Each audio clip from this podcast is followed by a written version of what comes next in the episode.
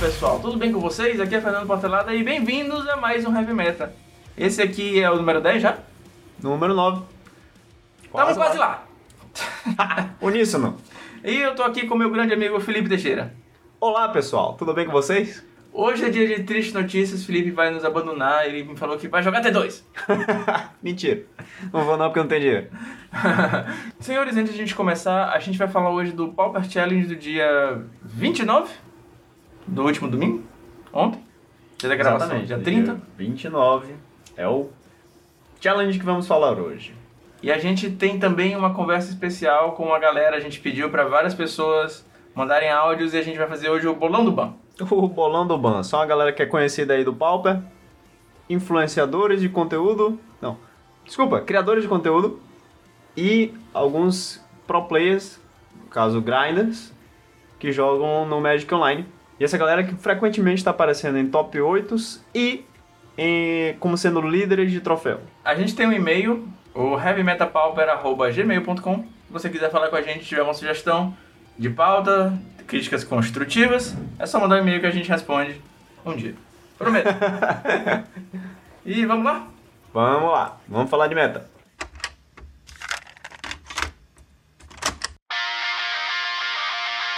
Temos melhorias. É, galera, temos um meta bem mais variado aqui pelo que indica esse top 8. O top 8 foi muito melhor do que o da semana passada. A gente teve seis decks diferentes no top 8. Não quero falar do top 16 agora, para não ficar tão feio. Mas o top 8 foi muito legal, cara. A gente teve um campeão, foi o Jeskai. Ah, mas... Mas, no top 4 tivemos dois Mono Black Controls. Mono Black, ouviu? Mono Black por muito tempo foi o pet deck da galera brasileira. É, talvez muito influenciado pelo André Manente, do canal Motivo. Possivelmente, verdade. Que ele sempre foi muito aberto sobre gostar de jogar com deck e tudo mais. Fez vários conteúdos sobre deck quando ele falava de Pauper. Mas a gente sabe que o Mono Black não estava num momento muito bom. E agora é muito legal ele estar tá fazendo resultado assim. A gente estava vendo ele chegando. Acho que foi semana passada que ele ficou em nono. A gente confirmou aqui e de fato ele ficou em nono. E quem ficou? E o cara que ficou em nono, o Michael Armando, que eu suponho que ele seja italiano, ele ficou em quarto dessa vez. Então é um cara que tá fazendo resultado consistente de Mono Black. Ah, o Gilmore, cara, o Gilmore do canal Magic Competitivo, que tava um pouco sumido, que tá um pouco sumido da produção de conteúdo, ficou em segundo lugar. É muito legal ver um brasileiro, e principalmente um cara da comunidade que tá fazendo, fazia, espero que volte a fazer conteúdo, aparecendo aí bem também, com um deck que não é uma novidade. Tem uma novidade, mas não é uma novidade. É, não é uma novidade, mas é um retorno bem-vindo. Né? É bom ver um deck que estava realmente sumido do meta voltando a fazer resultado e fazer resultado bom, né? Segundo lugar não é pouca coisa. Segundo e quarto lugar. Verdade. Verdade. Felipe, fala pra gente também do resto do top 8. O que que rolou? Então, vamos lá. A gente teve algumas coisas que a gente realmente não estava esperando. Principalmente decorrente e levando em consideração o último top 8 do, do último challenge, né? Que teve muito, muito de Reskai. Basicamente, os dois últimos tiveram, tivemos mais de metade do top 8 sendo Jeskais. É um problema. Né? Mas hoje a gente está vendo uma coisa diferente aqui. Um top 8 bem mais variado. Incluindo não apenas os dois Monoblacks que a gente falou, mas também um Boros Monarca. Lembrando, não é um Boros Agro, é um Boros Monarca. Então, algo diferente. Terceiro lugar que ele ficou, e também em quinto lugar a gente teve o Amoras 27, parabéns para ele, brasileiro fazendo resultado aí. BR aí no top 8. E se é você nóis. conhece o Amoras, manda esse podcast pra ele, cara. A gente quer muito falar com o Amoras. a gente quer muito falar com o Amoras. Curte muito teus decks, porra. De novo, fazendo resultado com o BW Pestilência. É, a lista dele um tanto diferente das outras que a gente costuma ver. Ressaltando principalmente o fato dele usar de House Guard, que é um flex pick da, da lista dele, isso quer dizer que é uma, uma carta que vai puxar outras cartas que vão ser úteis para ele. É uma carta que tenta transmutar e pode buscar qualquer carta de custo 4. E isso inclui Pestilência, Guardião do Pacto das Guildas e o Sentinela do Palácio, o Palacente, do Monarca Branco. Credo. É, fica muito feio em português, cara. Enfim, temos aqui mais o que? Elfos. Elfos que fez resultado não muito tempo atrás, no penúltimo Pauper Challenge. Na verdade, foi no playoff, né? O, o campeão do playoff, do último playoff que teve, foi o Elfos. E hoje tá aqui no top 8 de novo, conseguindo fazer resultado, não apenas no top 8, mas no top 16 também. E que mais? Além dos elfos, nós temos aqui um Tron. Tron do Real Sal. Inclusive no domingo mesmo a gente ficou sabendo pelo grupo que o Real Sal tinha perdido no top 8 para um Mono Black Control e a gente ficou, meu Deus, isso é impossível, que loucura. Então é isso, galera. Top 8 foi bem diferente. E para fechar, no oitavo lugar, tivemos um, mais um Jeskai. É muito interessante ver esses decks aparecendo e a minha leitura desse, desse top 8, desse meta, é que é reação ao que tinha acontecido antes, um, um meta muito agro, muito stomp aparecendo. Então as pessoas estão reagindo a esse meta com decks que conseguem ser bem bons contra o Stomp. Então eu acho que o Boros, o Mono Black, o BW Pestilência terem aparecido no top 8, eu acho que é uma resposta do, dos players a um meta que está cheio de Stomp, que está cheio de RDW, que está cheio de até de Mono White, que tinha aparecido bastante também. São decks, assim, com bastante criaturas, tá? decks agros, e você consegue responder eles com decks de controle que são cheios de removal. É, é interessante que o Boros tem uma match muito ruim contra o Jeskai, só que tem uma match muito boa contra o Stomp. E o Jeskai tem uma match muito ruim contra o Stomp, muito boa contra o Boros. Então, interessante aí ver a galera apostando em um, apostando em outro para poder se dar bem nesse, nesse field que está ficando bem diversificado agora, né? Uh, no top 16 a gente teve já um pouco, um pouco assim, bastante Jeskai. Tivemos 7? 7 Jeskais? 7 Jeskais. Quase 50% do field composto de Jeskais. Volta ao que a gente estava falando antes. É um deck muito safe, que joga bem contra quase tudo. Até mesmo contra os decks que são ruins contra eles, tipo... Até mesmo as bad matches não são impossíveis. Você consegue ganhar do Stomp, você consegue ganhar do RDW, tendo um pouquinho de sorte e um side bem equilibrado. Teve um deck que chamou muita atenção no top 16.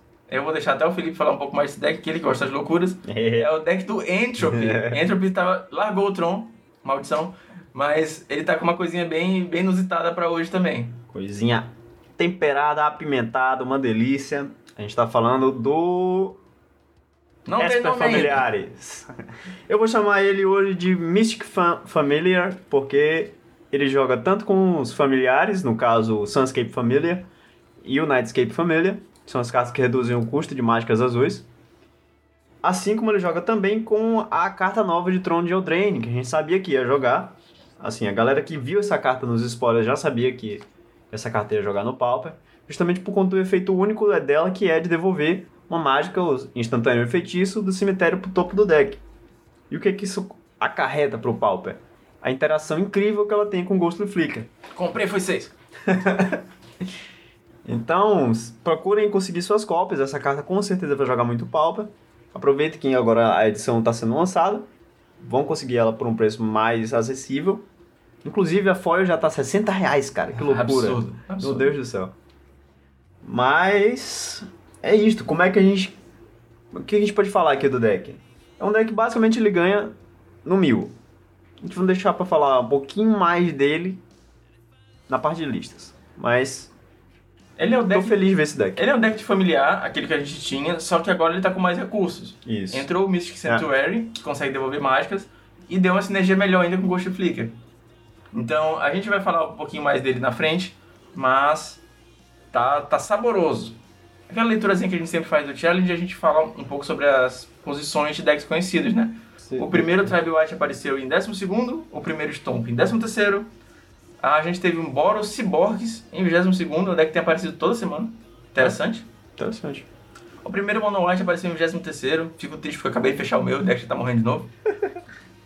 primeiro Affinity em 26 e o primeiro Boggles em 29 E até duas, três semanas atrás a gente considerava o Boros como um dos pilares do formato e agora ele já tá ficando já no finzinho da na lista do challenge. Impressionante. Tem algum ditado que a gente fala pra esse tipo de coisa, que é um uma vez de cada, um dia que você tá bem, um dia que você tá ruim. Água mole, pedra dura. Quem avisa, amigo é. pois dessa aí a gente acha que tem que falar de lista. Isso aí, galera. Vamos falar de lista aqui.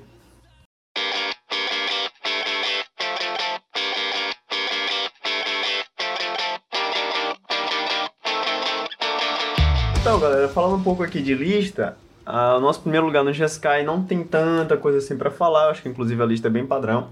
Excetuando algumas coisinhas, por exemplo, esse aqui tá voltando a usar algumas cópias de Secret of the Way. Eu imagino que deve ajudar bastante na minha match, porque é uma carta que agride bastante. E além disso, a gente tem quatro Pyroblasts e quatro Hydroblasts no sideboard. Eu acho que é muito. É, eu concordo. Eu acho que você tá preparado muito contra a Mirror, talvez, e se abre um pouquinho contra outros decks. E o cara ganhou o challenge e eu não, mas. mas. Tem isso. Uh, eu acho que o Jeskai, a shell do Jeskai tem, é muito aberta para interpreta interpretações pessoais.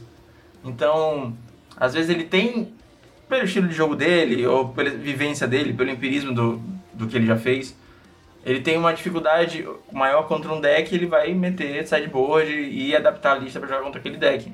Hoje, no campeonato que eu joguei de Jeskai, eu estava jogando com dois círculos de produções verdes de site, como eu falei no podcast, o que provou-se ser um erro. Ah, devia estar jogando com mais Electric, ou mais Swilly Sandstorm, mas vida que segue. Então, você vai adaptando a lista assim conforme você vai tendo dificuldade. Eu acho que ah, não tem nem tanta...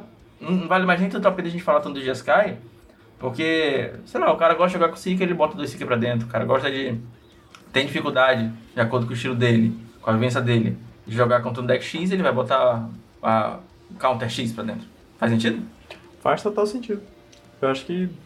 Assim, a, como a gente já falou nas últimas semanas, o core do Jeskai tá fechadinho, né? A gente via bastante variação. Uma carta que a gente não vê mais hoje em dia é o Glitch Hawk. Dificilmente a gente vê alguma lista de Jeskai aparecendo com os Glitch Hawks. Mas é um deck que tem pouca diferença de uma lista para outra, eu acho. Né? Acho que já se consolidou o GSK como a gente conhece hoje.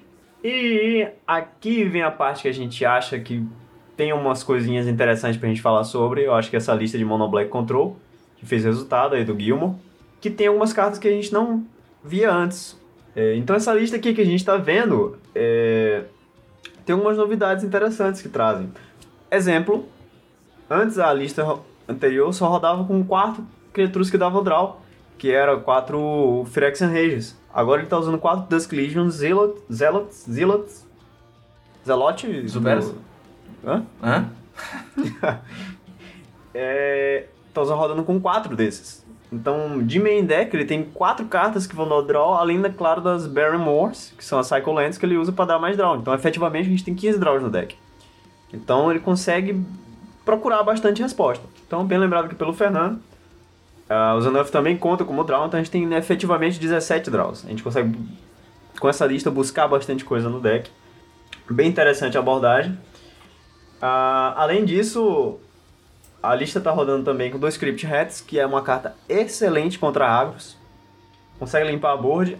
E não é uma carta morta contra controls, muito pelo contrário, é uma carta que consegue dar bastante dano de uma vez se ela conseguir cair no campo e você tiver a mana suficiente para poder estourar o rato e, sei lá, às vezes dá 7, 8, 10 de dano. Não e é até possível. empata um joguinho que você tá perdendo, porque o Verdade. rato é de causa X de dano ao mesmo tempo, e quando, vamos supor que você esteja com 3 de vida, o oponente com 10, você causar 10 de dano, os dois vão morrer ao mesmo tempo. É, então, consegue forçar um empate. Consegue forçar um empate. Yeah. Yeah. E uhum. vale a pena, cara, vale a pena. É melhor do que. O, o, é melhor o 1x1 do que o 1x0. É verdade. E, e o que mais? A gente tem, obviamente, os Anuffs, que tem interação não somente com os outros criaturas do deck, como Chittering Hats, Dusk Legion Zealot e o Phyrexian Rage, mas também com os próprios Crypt Hats. Então, no late game, você comprar aquele Anuff, você pode voltar o Chittering Hats que tinha morrido e fechar o jogo. Não é impossível. É uma jogada aí bem interessante de ser feita. É uma carta que a gente já estava vendo nos outros Mono Black Controls, é uma carta óbvia, um pique óbvio aí para o Mono Black Control, que é Defile mas que ressaltando, uma carta que ajuda muito em matches que antes não eram tão fáceis, porque precisava se usar Desfigure como remoção de custo 1 do deck, agora não mais, é uma remoção que cresce no jogo, então, por exemplo, pode matar é, os 4-4 do, do, do Affinity, assim como Core Skyfish e outras criaturas com 3 de resistência ou mais. Então é uma carta muito forte nesse deck. E além disso, a gente tem Snuff Out, carta que imagino eu, tenha sido um pique focado em lidar com o Jeskai e suas interações em Instant Speed com Ephemeria e Muldrifter. Se o cara for tentar combar, você tá tapado, o cara vai na confiança que você não vai matar o, o Muldrifter dele, você responde com o Snuff Out e pega ele de surpresa, deixando ele de calça curta. Principalmente porque o Snuff Out você precisa de muito pouca coisa pra fazer, você precisa ter um pântano em campo. E o Mono Black joga muito na curva. Às vezes você tá jogando de Jeskai e equipa uma mão que tem o Muldrifter com a Ephemeria, porque sabe que você vai construir a quantidade de cartas que você precisa, vai ter o que você quer, que é na mão. Então, o Mono Black jogando lá, terceiro turno dele, tá baixando o Flex and Rage, comprando uma cartinha, e você quer, no, no seu quarto turno já, tentar fazer o Mudrifter com Ephemerar e comprar tudo pra ajeitar a mão, levar um Snuff Out ali é doído, cara. É, vale muito mais 4 de vida, pagava até 8. Pagava até 8, né? Pagava até 8. E tem uma cartinha que eu acho que tá brilhando no Mono Black. Veio agora com o Trono de Eldraine, que é o Witch's Cottage. Eu não sei o nome dela em português, deve ser a Cabana da Bruxa. Provavelmente Cabana da Bruxa. Ela é um terreno pântano, é, o que é ótimo, porque vai contar para o Tendrils of Corruption e vai contar também para o Defile. E ele entra em jogo virado se você não controlar três ou mais pântanos. E quando ele entra em jogo, você pode pegar uma carta de criatura do seu cemitério e colocar no topo do Grimório. Então, uma carta sua que morreu, e todas as cartas do, do Mono Black elas têm muito valor. O Rato da Cripta, ah, o Dusk Legion Zealot mesmo, o Grey Merchant, tudo que morre, morre, tudo tem um Enter the Battlefield, um triggerzinho. Então, o que vier vai ser lucro. Vai ser lucro duas vezes, vai ser um corpo e vai ter um efeito. É, é uma carta que a gente viu, sabia que ia entrar no Mono Black, não sabia que ia revolucionar tanto assim. Não sei se foi só isso, obviamente a leitura do Gilmore de preparar o deck para jogar com o Jeskai, botar os Snowfalls e tudo mais foi excepcional. Ah, assim como do Mika Aramando. Mas o Witch Cottage com certeza está fazendo uma diferença. O Witch Cottage de Defile, eu acho que a galera gosta muito do Alex Zuma e quer ver o Mono Black, o patch deck dele rodar também. A galera da Wizards lá. Então a gente tem duas lanes aí que entraram em, em Tronos de Eldraine, é, que vão fazer alguma diferença aí no palco. A gente já tá vendo ela fazendo, inclusive, é, que é o Mystic Sanctuary e o Witch Cottage. Quem sabe, talvez, as outras lanes vejam o jogo mais tarde. É, além de vermelha também eu posso ver ela fazendo algum jogo. Talvez que ela bota uma ficha de, de Ana 1 barra 1. Essa eu nem comprei. Quem sabe, né? Vamos ver no futuro. E para complementar, a gente vai falar agora do sideboard. O que, que tem no sideboard, Fernando? Cara, o sideboard do Gilmore, é, ele tem dois ratos da cripta, porque eu acho que, assim, funciona em muitas métricas, como a gente está falando. A gente falou bastante do benefício de usar rato da cripta. A gente está quase vendedor de Rinode, só que de da cripta. Mas ele tem quatro de stress. Distress é uma carta um pouco polêmica. O Gilmore já falou bastante dela nos vídeos que ele fazia. Espero, eu espero real, Gilmore, se você estiver ouvindo isso, que você esteja fazendo nesse momento o seu vídeo do Mono Black e essa run que você fez aí no challenge. Quero muito ver seu ponto de vista também. Pois é, ele botou 4 de stress. Distress é uma carta, é um feitiço custo duas pretas que você olha no card qualquer carta. É bom porque. Qualquer carta que não seja land, calma aí. Ah, é. Calma, jovem, calma. Qualquer carta que não seja land. Então, por ser custo 2, ela não vai pegar uma Spell Stutter fácil, se for no segundo turno. Provavelmente o cara não vai ter uma Spell Stutter na mesa. Isso. Que uma Durez geralmente pega, ou um Divest. Você vai poder tirar a peça que vai facilitar o cara continuar fazendo o jogo dele. Pode ser um Skyfisher, pode ser um Ephemerar, pode ser um Drifter. Um drift. Então, Pode ser uma própria spell stutter. Pode ser uma própria Spell Stutter. Então essa, a versatilidade de estresse é bem interessante nesse caso. Ele usou dois Ashes to Ashes, que é uma carta que a gente não estava vendo tanto jogar. Ela chegou com a unificação. É um feitiço custo 3 que mata dois bichos e você perde 5 de vida. É, é bem interessante a carta. Gostaria de comprar, mas tá carinha. Vamos ver se vai continuar, se vai aparecer. O Wizards podia relançar. Mesmo. 4 Relic of Progenitus. Aqui a gente pensou que é ousado. Que ousado. Que é ousado. Porque assim, é... eu imagino que seja uma carta que ajuda muito nas matches, mas eu não tenho certeza do número dela. 4? 4 é bastante. 4 é. Imagina, se vem 3 na sua mão inicial. É... 4 é mais que 3 Eu não e sei. menos que 5 porque não pode. Mas é isso. Mas é isso, né? O Gilmo fez do... ficou em segundo lugar, não foi à toa. Ele sabe o número melhor que a gente, mas fica aqui minha impressão pessoal. E Eu- fica a pergunta, se pudesse ser 5, tinha 5? Se pudesse ser 5, tinha 5, de Só o fato. Gilman pra responder. Mandem um podcast pra ele. De Monoblack para Monoblack, a gente tá pu- pulando Boros no terceiro lugar, porque é uma lista assim bem padrão, sem nada muito novo. O Monoblack do Mikael Armando, do quarto lugar, tá um pouco diferente do Gilmore. Ele é uma lista um pouco mais clássica, não tá jogando com Barrymore, tá jogando com 3 Witches contra 19 Pântanos. Ah, não tá jogando com Obliette, agradeço. Tá jogando com Combat Witches, o Gilmore não colocou nem no site. Ah, interessante também a lista dele. É mais padrão, mais clássica, tá jogando com Nuff também. Um de Stretch Main Deck, acho que a galera curtiu. Talvez eles estejam conversando. Mas não tem o Snuff Out, eu acho que foi uma tech muito boa do, do Gilmore. A Obliette, ah, não sei o que pensar, prefiro uma lista que não tenha. Por motivos financeiros. Por motivos financeiros, por motivos de hipotecar minha casa. e parabéns também pro Michael Armando tá galgando essa colocação dele faz um tempo já, né? É verdade. A gente viu o Elfos no sexto lugar, tá jogando com Decent Melody, Lead Stampede e Winding Way. É muito jogo que ele tá fazendo. E tem umas coisinhas interessantes no site. Que coisas interessantes são essas? Você pode perguntar. Tem uma carta chamada Harsh Sustenance, uma carta BW, uma carta que sem dúvida você não vai esperar vindo em um deck monogreen, mas tá aí a, a carta. O que, que ela faz? Harsh Sustenance causa X de Quem? dano. A carta que dá. ela faz o que? Ela dá X de dano a criatura ou jogador alvo e você ganha X de vida, sendo X o número de criaturas que você controla. A gente sabe que o Elfos bota muito bichão. E quando você dá uma carta que dá X de dano sendo X no- igual ao número de criaturas que você controla, você pode muito bem matar o cara com, só com essa carta. Não é impossível você ter mais de 20 elfos no campo. Principalmente porque tem as fichinhas da Lisa Lana. Ele tá jogando com três cópias de main deck. A minha leitura é que essa carta tá aí pra jogar contra Boros, que tem o Primatic Strange e, e a gente sabe que o Primatic Strange é muito complicado contra o deck monocolor. E pra jogar contra Tron, porque o Stonehorn não adianta você ter 20 elfos e conseguir bater 40 de dano com o Timberwatch, mas se você tá levando flicker no, no Stonehorn, você não consegue fazer nada. Então, é uma instantânea, aí custa 3, o elfo consegue ca- castar o branco e o preto com o Bitlore, e cara, pegar uns 15, 20 de dano, acho que é o suficiente pra acabar com qualquer match, que já pegou umas, um pouquinho ali no começo antes de estabilizar. Facilmente é uma carta que vai surpreender muita gente aí. Não é à toa que o cara tá em sexto lugar com essa carta de sideboard. O Hellsal tá com a, uma lista muito parecida com a que ele te- tinha feito resultado antigamente. Mudou algumas besteiras no side. Ele comentou bastante sobre o side dele no podcast do Fusilli, Fusail. Mas ah, ele mudou algumas besteirinhas no site. Nada assim muito relevante.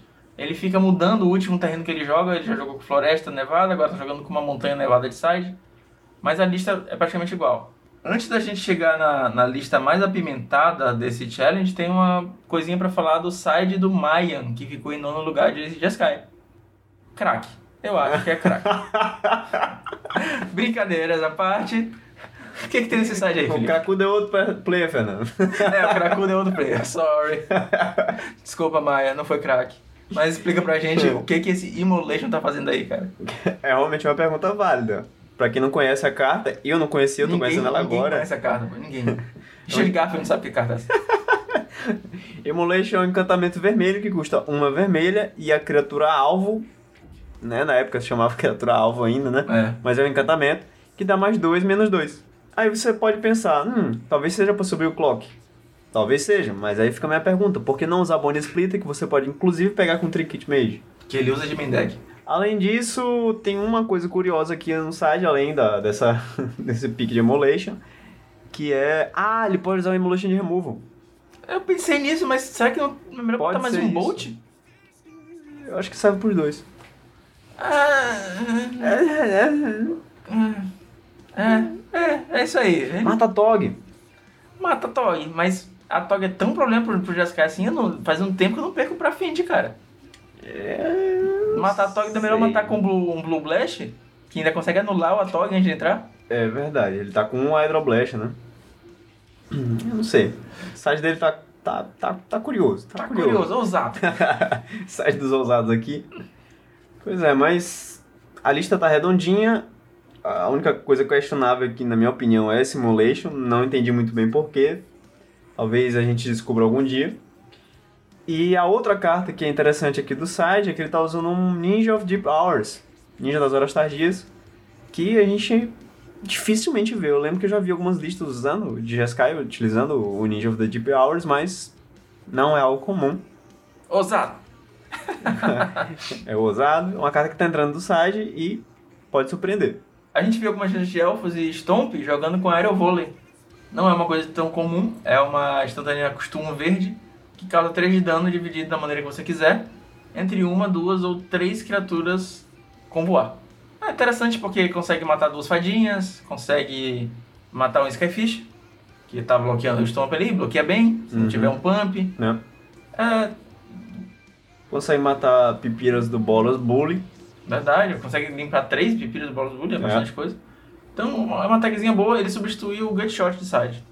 O Deadly Tet em 13 terceiro lugar. É o nick do cara, é estranho. Sim, É. E agora a gente vai falar da lista, na minha opinião, mais interessante aqui do, do, do Challenge, que ficou aqui no top 16, e essa é a lista de familiar, que está utilizando a nova lente de Trono de Eldraine, que é o Santuário Místico, que devolve uma instantânea ao feitiço do seu cemitério pro topo do deck. E qual que é a grande novidade aqui que ela tá usando além disso? É o Nightscape Familiar, que não estava aparecendo nas outras listas de familiar. Que é curioso, porque é uma carta que também faz a mesma coisa que o, que o Sunscape familiar. Aqui eu imagino que ele voltou a utilizar justamente porque ele não está precisando mais usar tantas Mnemonic Walls e Arqueomancer de, de main deck, porque a land substitui isso agora. Aí você pode perguntar, como é que esse deck ganha o jogo? Eu tava pensando com o Fernando e eu acredito que é dando Ghostly Flicker, Ghostly Flickers infinito na land nova, que vai devolver o Ghostly Flicker, e dando o Flicker também no Arcons Astrolabe. E se você tiver a carta que ganha o jogo no campo, porque é, é- essa interação das duas cartas já é um loop infinito, né? Se você tiver os familiares reduzindo o custo do Ghostly Flicker, e você conseguir dar Flicker na land e no Astrolábio, você vai ter um loop infinito ali, e conseguir fazer várias, no caso infinitas, permanentes nevadas entrando no campo e milando o oponente. Com a carta que é Iceberg, Iceberg Concretes, carta do, de Modern Horizons. Cara, a gente tava vendo a galera comentar sobre isso no- nos grupos de WhatsApp. Eu acho que esse e um outro deck não apareceu no challenge, mas tem gente testando, que é o, o R Flicker com o Santuário. É, são bem câncer, assim. eu espero de verdade que esses decks rodem, porque a galera vai esquecer um pouco de odiar o Tron e podem odiar o familiar um pouquinho. A gente vai poder passar despercebido na rua sem apanhar. Então, interessante demais a tech do, do Entropy. Ah, muito legal ver mais decks aparecendo. E esse é um deck que não joga com Ephemerate. É um deck que tá ban-proof. Banproof, por enquanto, né? Porque quem sabe o que vai acontecer com essa land, vamos ver como é que ela vai evoluir no meta. É, daqui a pouco. Um mês pro Uma tá reclamando. Um mês? Sendo otimista, Sendo otimista. sendo otimista. Pra finalizar a parte de lista, a gente tem a lista do P Proteus, que eu queria comentar, é um Tron, é um Flicker Tron, mas tava jogando com dois Mystic Sanctuary. É uma carta que a gente sabia que poderia velar no Tron também, porque o Tron tá jogando com muita Ilha Nevada, e ela é um, uma Mnemonic Wall por si só, que não pode ser anulada. Então, isso vai, vai salvar muito o jogo, com certeza. É, quero ver, quero ver mais, mais listas de Tron usando ela, usando o Mystic Sanctuary, pra gente poder adaptar aqui e encher o saco dos amiguinhos também. E agora, a gente tem uns convidados para falar um pouquinho. A gente falou Verdade, bastante Temos uns de, convidados. de Ephemerate, falamos de, de Bans, falamos de Uma, que é sinônimo. Mas, brincadeiras à parte, ou não. a gente pediu pra uma galera mandar pra gente uns áudios falando sobre o que, que você acha que vai ser banido no dia 7 de outubro. Esse aqui é o último Heavy Meta antes do dia 7. E o próximo é logo depois do ban. O ban vai ser na segunda-feira. Segunda-feira é o dia que a gente geralmente grava. Então no próximo Heavy Meta a gente vai dar o resultado do bolão.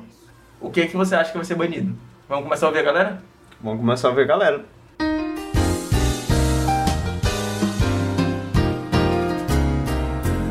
Bolão do Ban. Fala galera, aqui é o Ori e eu vou participar aqui do bolão do ban do Heavy Metal. Então eu vou deixar minha opinião, que é a seguinte, eu acho que nada muda para esse anúncio. Eu acho que a Wizards vai deixar passar a batida aí as cartinhas do Pauper e não vai banir nada no próximo anúncio que acontecerá em breve, tá? Eu tenho a impressão de que a Wizards, ela segura um pouco, ela tem um certo delay né, na hora de tomar essas decisões de banimentos. E como eu disse, faz pouco tempo que o Jeskai virou um problema aí no formato. Então eu acho que nada vem, né? Nada vem, apesar daí da, da situação que a gente está. E aí, se essa situação não mudar, talvez aí no outro anúncio, né, depois desse, aí não só bana uma carta, como tem a chance de banir outras juntas aí no pacote, tá? Então vamos ver se eu vou acertar. Quero ver também a opinião de todo mundo que está participando do bolão e ver quem acerta aí a decisão da Wizards, beleza? Falou, galera. Um abraço aí pro pessoal do Heavy Meta e um abraço para todos os ouvintes. Valeu! E aí galera do Heavy Meta, tudo tranquilo? Aqui quem fala é o Eli do Hack dos Cast e eu fui convidado para apresentar a minha opinião sobre o ban do próximo dia 7 no Pauper.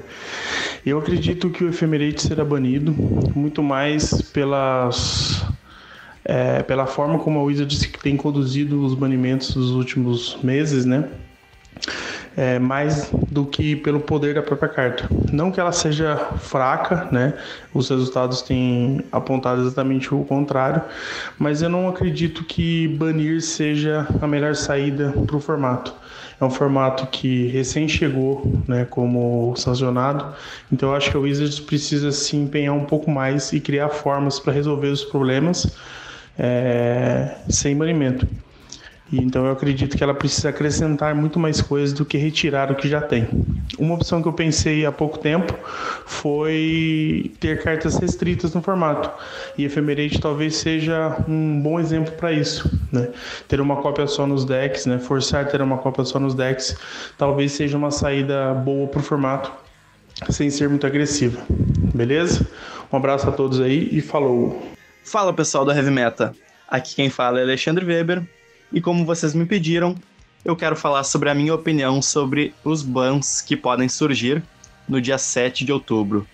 Bom, eu acho que só a Ephemerate que vai ser banida, mas para ser sincero, eu tô com um pouco de medo que eles acabem banido, banindo mais coisas, como foi o caso de quando baniram a, a, a Daisy, o Gush e o Gitaxian Probe, eu, por exemplo, achei o ban da Taxion Probe bem desnecessário, é uma carta que está fazendo bastante falta. Então eu acho meio arriscado, né, que eles vão banir alguma carta que pode fazer falta para o formato. E também com a, esse novo terreno, né, o Mystic, esqueci o nome do terreno, uh, o novo terreno Ilha, é capaz de talvez o ban certo ser o Arcons Astrolabe, já que esse terreno funciona muito bem junto com o Arcons Astrolabe. Acho que é Mystic alguma coisa. Mas é isso aí, pessoal. Bom podcast aí para vocês e até mais. Falou. Salve, galera. Aqui é o Diego. É, mas a pessoa me conhece como Carles, que é a conta que eu grindo no mall. É, eu acredito que não irá rolar ban, porque acabou de sair a edição, mas que o Ephemerate vem deixando o ambiente bem, bem complicado. É, ele junto com o Drifter desequilibra.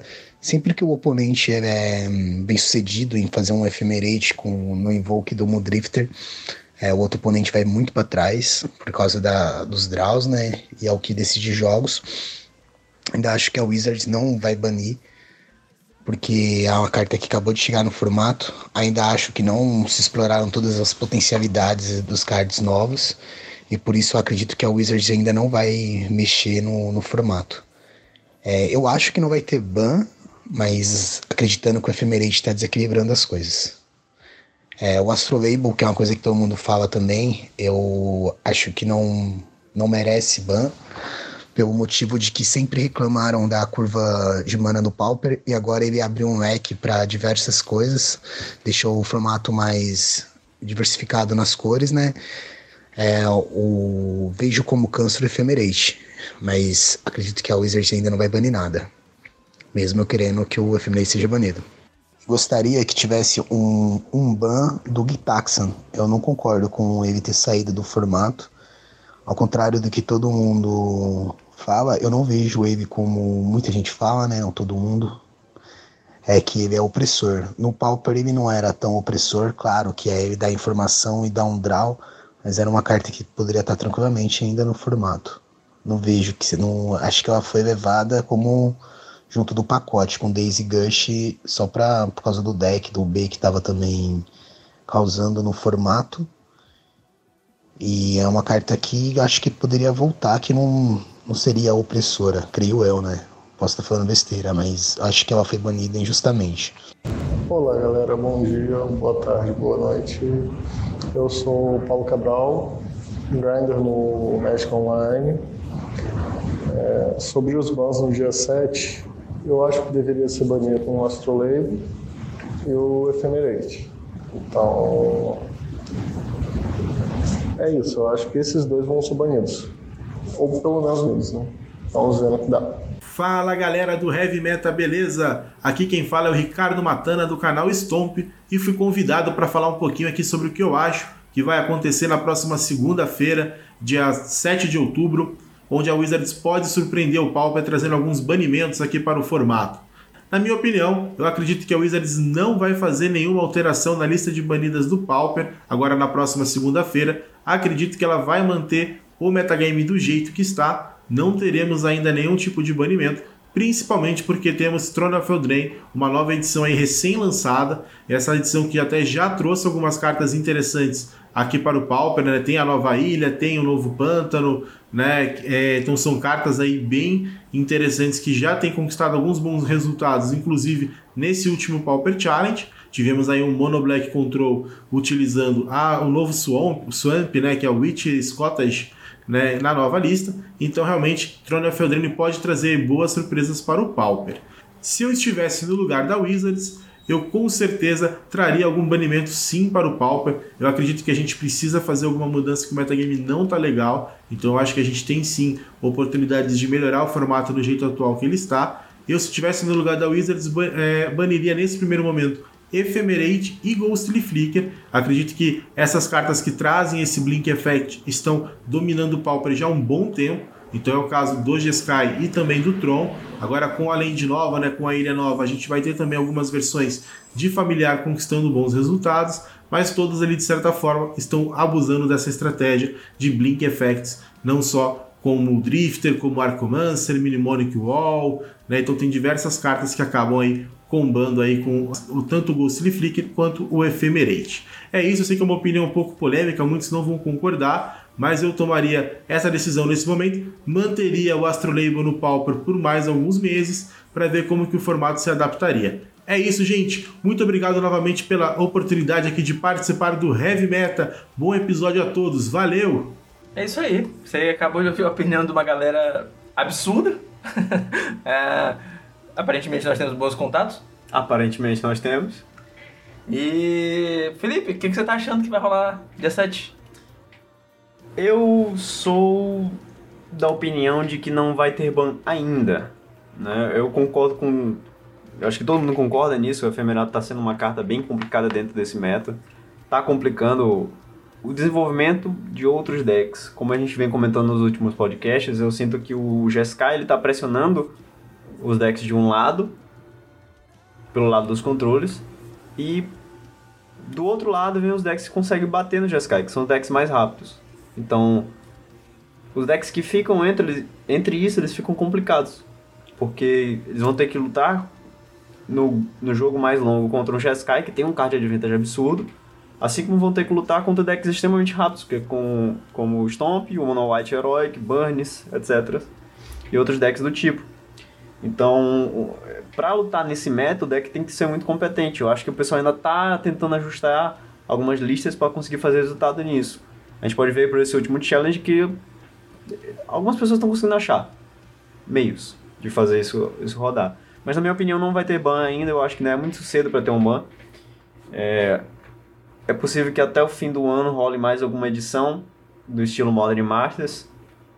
Ah, tipo Masters, né, na verdade, então é possível que tenha algumas cartas entrando aí no formato de relevância maior. E vamos torcer para que isso seja o caso, né? Porque a gente não, eu acho que ninguém gosta de ban. Ninguém gosta de ter uma carta a menos para jogar no, no, meta. E eu espero realmente que não, tenha, não tenha nenhum ban. Ah, eu acho também que não vai ter ban. Pelo menos não agora. Eu acho que a resposta da Wizards vai ser muito parecida com a que ela deu no começo do ano, quando tava todo mundo falando para banir Gush e ela falou assim, não, gente não vai banir, mas estamos de olho. E depois ela veio com, com a pica grossa na mesa e acabou, cagou com, com o deck todo. A gente tava esperando já no, na Blue Monday que fosse ser banido o Gush, inclusive estávamos estudando possibilidade de substituição, mas quando chegou e tiraram Days e tiraram Guitar Sem Probe, acabou o deck.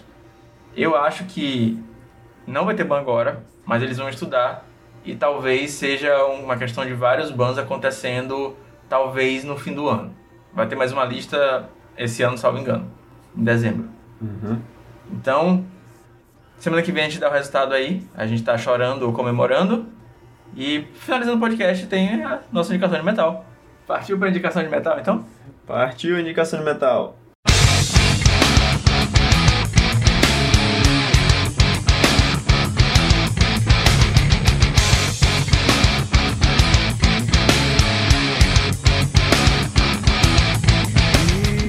Para indicação de metal de hoje, vou indicar para vocês uma banda que me acompanha desde a adolescência. Uma banda que, na minha opinião, teve um começo glorioso e depois eles começaram a perder um pouquinho dessa, dessa mensagem que eles tinham passar no começo. E não ficou um som ruim, mas eu acho que ficou um som com uma mensagem mais fraca. Se é que tem alguma mensagem hoje em dia. A banda se chama Disturbed, talvez vocês conheçam. E o álbum que eu vou indicar pra vocês é o Believe, um álbum que fala bastante, teve bastante inspiração na, na infância do vocalista, que teve uma infância marcada fortemente por um background religioso. E, e ele aborda justamente, a banda aborda justamente isso, que é essa questão, as questões mais controversas assim da religião. E eles criticam bastante isso. Mas focando na questão da música, é uma banda que, na minha opinião, é um pouco de heavy metal. Algumas pessoas chamam de industrial metal, alguns até de nu metal, alternative metal, que seja. Pra mim é um heavy metal. Eles têm riffs bem simples, mas que ao mesmo tempo são são bons de ouvir.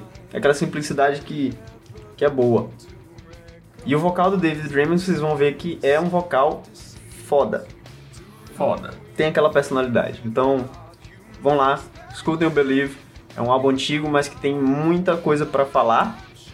E um som que eu tenho certeza vocês vão gostar de conhecer. É isso então, galera. Indicação feita. Terminamos aqui nosso episódio 9 do Heavy Meta. E nos vemos no próximo. Semana que vem, será que tem coisa nova pra comemorar 10 episódios no ar?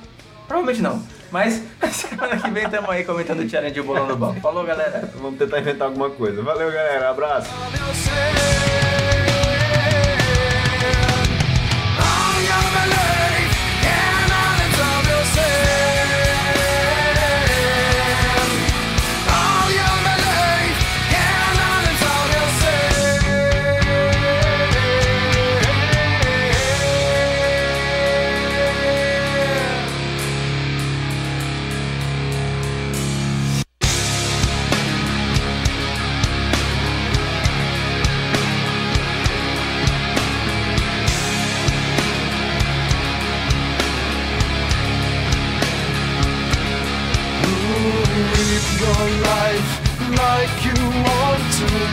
Recognize all you've come to live your life like you want to recognize. All you've come to live your life